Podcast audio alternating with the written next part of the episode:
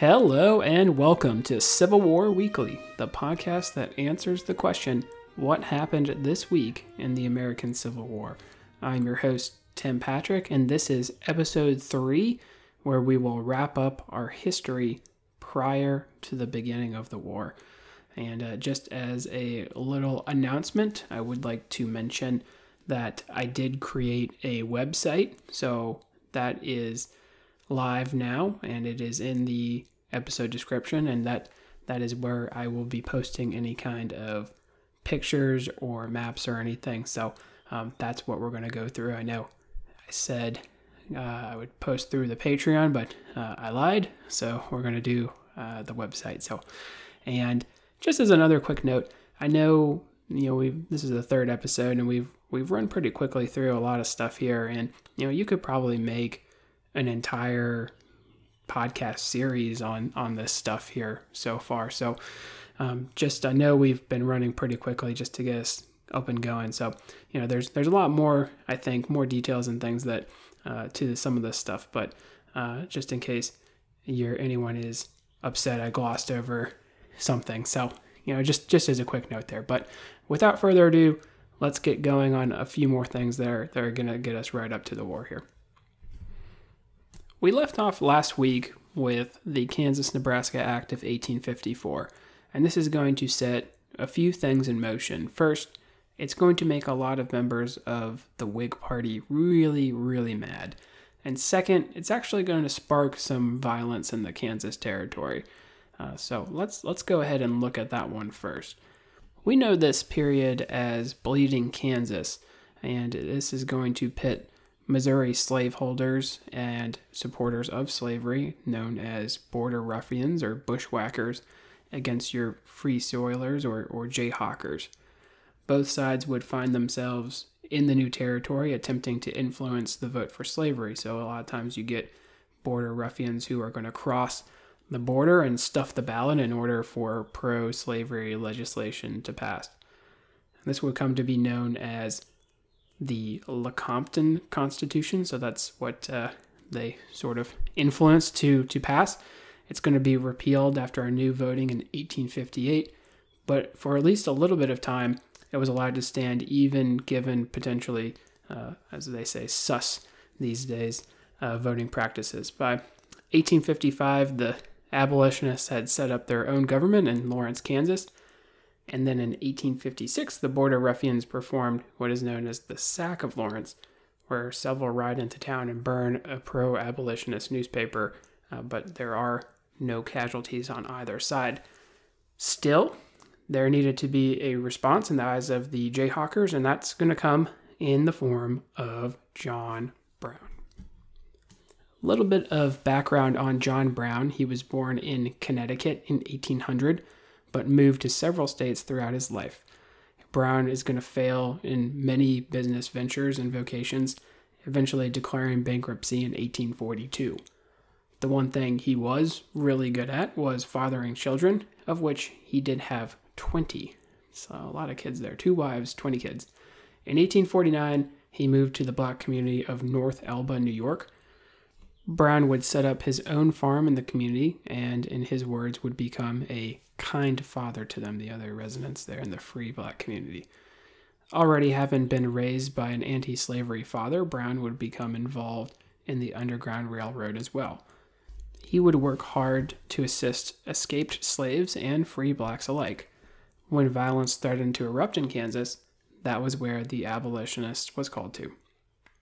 Brown and his sons would gain vengeance for Lawrence in late May of 1856 by forcing five supporters of slavery out of their homes in the middle of the night before murdering them in cold blood. James Townsley's account of the murders paints them in a particularly brutal light. In one instance, John Brown kills one man with a revolver, and his sons kill more victims using swords. Interesting to note that none of the five actually owned slaves, but they were certainly supporters of the institution. Brown would go on to raid into Missouri, killing an additional slave owner and freeing 11 slaves as well. More skirmishing would occur with Brown's men and pro slavery forces. A reprisal raid by the border ruffians would actually see one of John Brown's sons dead. So, violence on both sides here. Eventually, President Pierce would send John White Geary, future Union general, to Kansas to restore order. With things getting a little too hot to handle, Brown would depart for New England so that he could raise funds for his planned war on the South. Violence was not strictly limited to the Kansas Territory, however.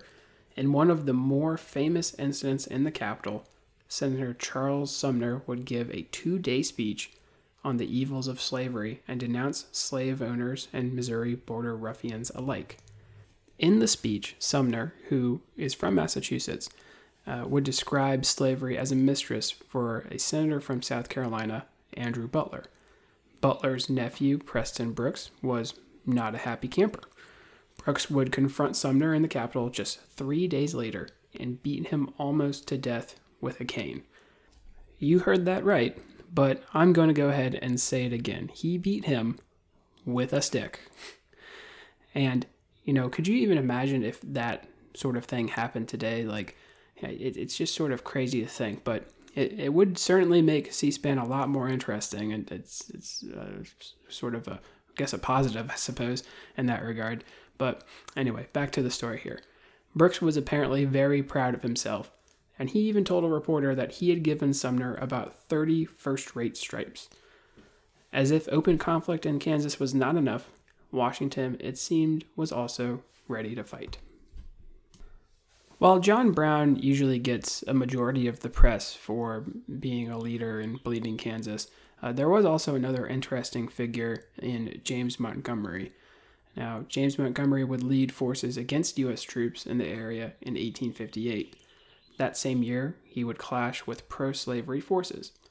In retaliation, the Border Ruffians would kill 11 Free Staters in a similar fashion to John Brown. Montgomery would try to burn down the hotel where allegedly the plot was hatched to kill those individuals. In 1860, an expedition was sent to capture Montgomery, but they were unsuccessful. It is speculated that Montgomery was in cahoots with the troops that were trailing him, so lack of capture is probably not surprising there.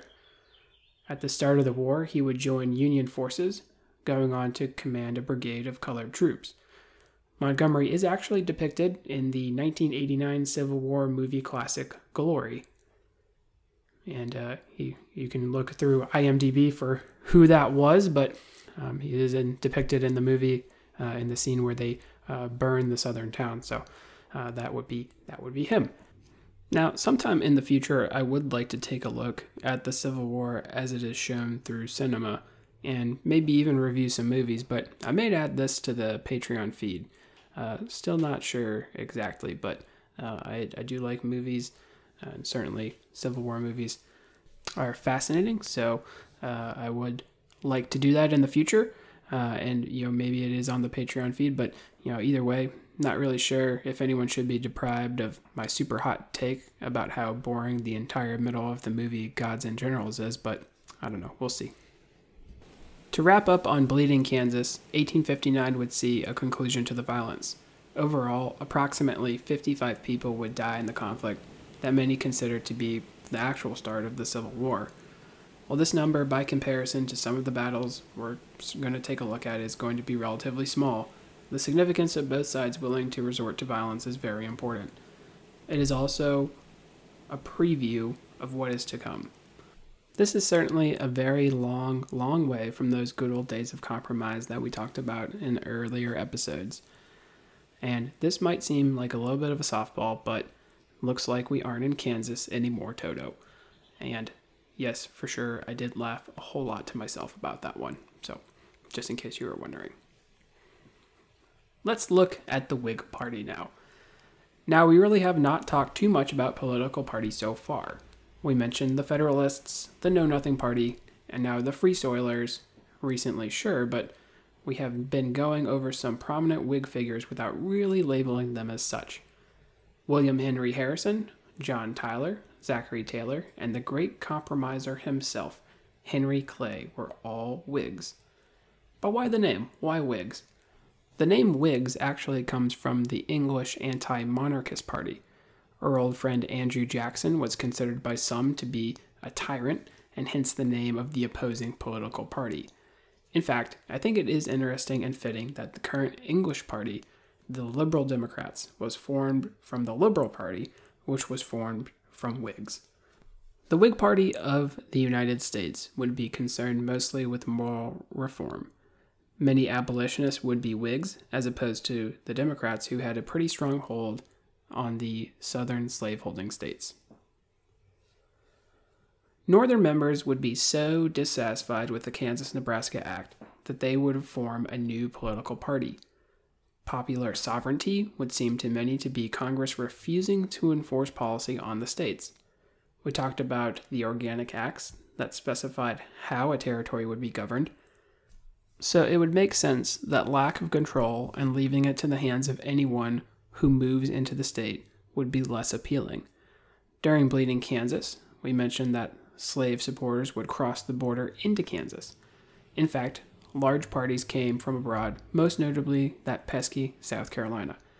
That could be a disturbing precedent to set for the future for any who oppose slavery, especially in these new territories that could potentially become states. Could just keep repeating that over and over again. For this reason, the Kansas Nebraska Act essentially destroys the Whig Party. Out of the ashes rises the new Republican Party, named for Thomas Jefferson's old Democratic Republicans. Whigs against slavery, Free Soilers, and Northern Democrats would be the makeup. In May of 1854, the first Republican convention was held in Wisconsin. A mere two months later, the newly formed Republicans actually aided the Kansas situation by investigating the Lecompton Constitution, leading to a new vote that would overturn and reject it in favor of a new free soil friendly constitution. Now, you remember a minute ago when I mentioned John Brown, right? Well, he's going to do something that will strike fear into Southerners that goes beyond simply murdering a few supporters of slavery in Kansas. Harper's Ferry is a town that is in what is now West Virginia, where the Potomac and Shenandoah rivers meet. In 1859, it was part of the state of Virginia and housed the only armory in the southern states.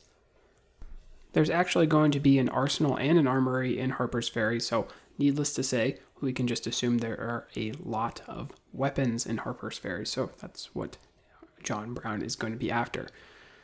Brown and 23 of his followers, known as the Liberation Army, would arrive in Maryland and then launch a raid, seizing the armory on the night of October 16, 1859. Frederick Douglass had learned of John Brown's plan and heavily advised against such an action the raid was almost doomed from the outset. Being a slave in Northern Virginia was not the same as being on a cotton plantation in the Deep South. It was not really a great place to start a rebellion, in other words. Hostages were taken, including the great grandnephew of George Washington. But Brown was no military genius. He actually let a train leave Harper's Ferry, which would sound the alarm further down the line. The word would reach all the way to Washington. Local militia units would respond to the raid, and soon skirmishing would take place all throughout the town. Unfortunately, during the fighting, one free black man was actually killed by shots from the Liberation Army. Eventually, Brown and his followers were forced to barricade themselves in an engine house that stood on the armory grounds. During the night of the 17th, two of John Brown's sons died, and one was apparently making too much noise so John Brown reportedly told him to die like a man. I've also seen this quoted several different ways. I like shut up and die like a man. That's also a good one. But needless to say, Father of the Year, John Brown, certainly was not. Colonel Robert E. Lee arrives on the 18th with a detachment of U.S. Marines and a young cavalry lieutenant by the name of Jeb Stuart. Militia units would allow the Marines to take the lead on storming the engine house, which they did, capturing or killing the defenders, and taking Brown into custody. He would be tried for treason in Virginia and found guilty. Before the execution could take place, James Montgomery actually hatched a plot to try to free Brown, and interestingly enough, Brown declined. He would do more for the cause being a martyr than it would if he was rescued. And despite this plan, John Brown is hanged on December 2nd. In the crowd was a young actor named John Wilkes Booth, who apparently was very taken with the way in which John Brown handled his execution.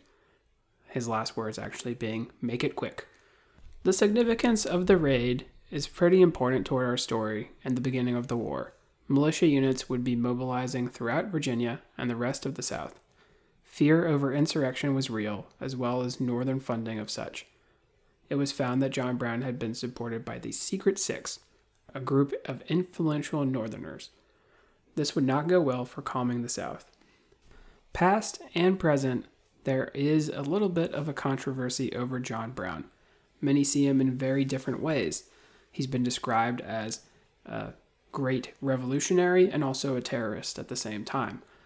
It is interesting that there was a study from a psychologist who declared that John Brown likely was bipolar. Actually, there was a movement for a stay of execution based on the grounds of insanity uh, for John Brown, so maybe he would not have been executed in that sense. Um, but I think it is interesting that we can take a look at this through the lens of our modern eyes and say that John Brown was on the right side of history and therefore um, he's a good guy, I guess we can say. But you know, oftentimes there's a lot of murky, you know, individuals out there. So um, you might not be good or bad uh, based off of that. So it is clear though that his actions are pretty important to our story and they are important to the eventual beginning of the Civil War. So that much certainly we can we can say is true. Now, I don't think that we can move forward without also mentioning the Dred Scott decision. Dred Scott was born into slavery in 1799. In 1830, he would move to St. Louis, Missouri, before moving to Illinois and the Wisconsin Territory, all with Dr. John Emerson, an Army surgeon who purchased Scott. Emerson would die in 1843, leaving his slaves to his wife. After refusing to be granted freedom through purchase, Scott and his wife Harriet would file lawsuits for freedom. Missouri law actually stipulated that any person taken to a free territory would become free and could not be enslaved upon their return. The case made its way through the system to the Supreme Court in 1856. In 1857, unfortunately, the court ruled against Scott, denying him his freedom. Chief Justice Roger Taney, born in 1777 in Maryland, would write that all people of African descent were not citizens and could not sue in a federal court. Even with this setback, Scott had actually been sold to the son of his original owner, who emancipated him and his family three months prior to the decision. The case gained large amounts of attention, stirring the hornet's nest even further. Despite being on the wrong side of history in the Dred Scott decision, it would be Chief Justice Roger Taney who would swear the 16th president into office. His name, of course, is Abraham Lincoln. Abraham Lincoln was born in Kentucky in 1809. At 22, he uprooted to Illinois where he had a more working class background. Lincoln would split rails, work in a store as well as a postmaster, surveyor, and operator of a whiskey still. He served in the militia during the Black Hawk War in 1832, and while he does not see action, he does witness the aftermath of a skirmish. He would move to Springfield in 1837 to practice law, but obviously had his eyes on bigger stuff. His law partner would be quoted as saying of Lincoln that his ambition was a little engine that knew no rest. In 1842, he would marry Mary Todd, who came from a prominent slave owning family in Kentucky. Actually, two of Mary Todd's half sisters were actually married to future Confederate generals, even. Despite this, Lincoln would be opposed to slavery and in time would come to realize that the war would be definitively to end it.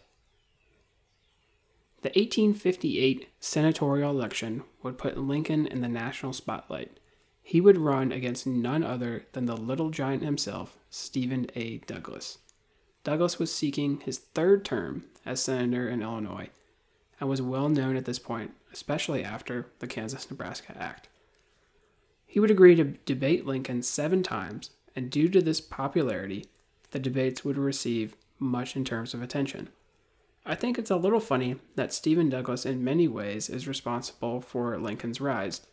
I also think it would be interesting to see the six foot four Lincoln stand next to the five foot four Douglas.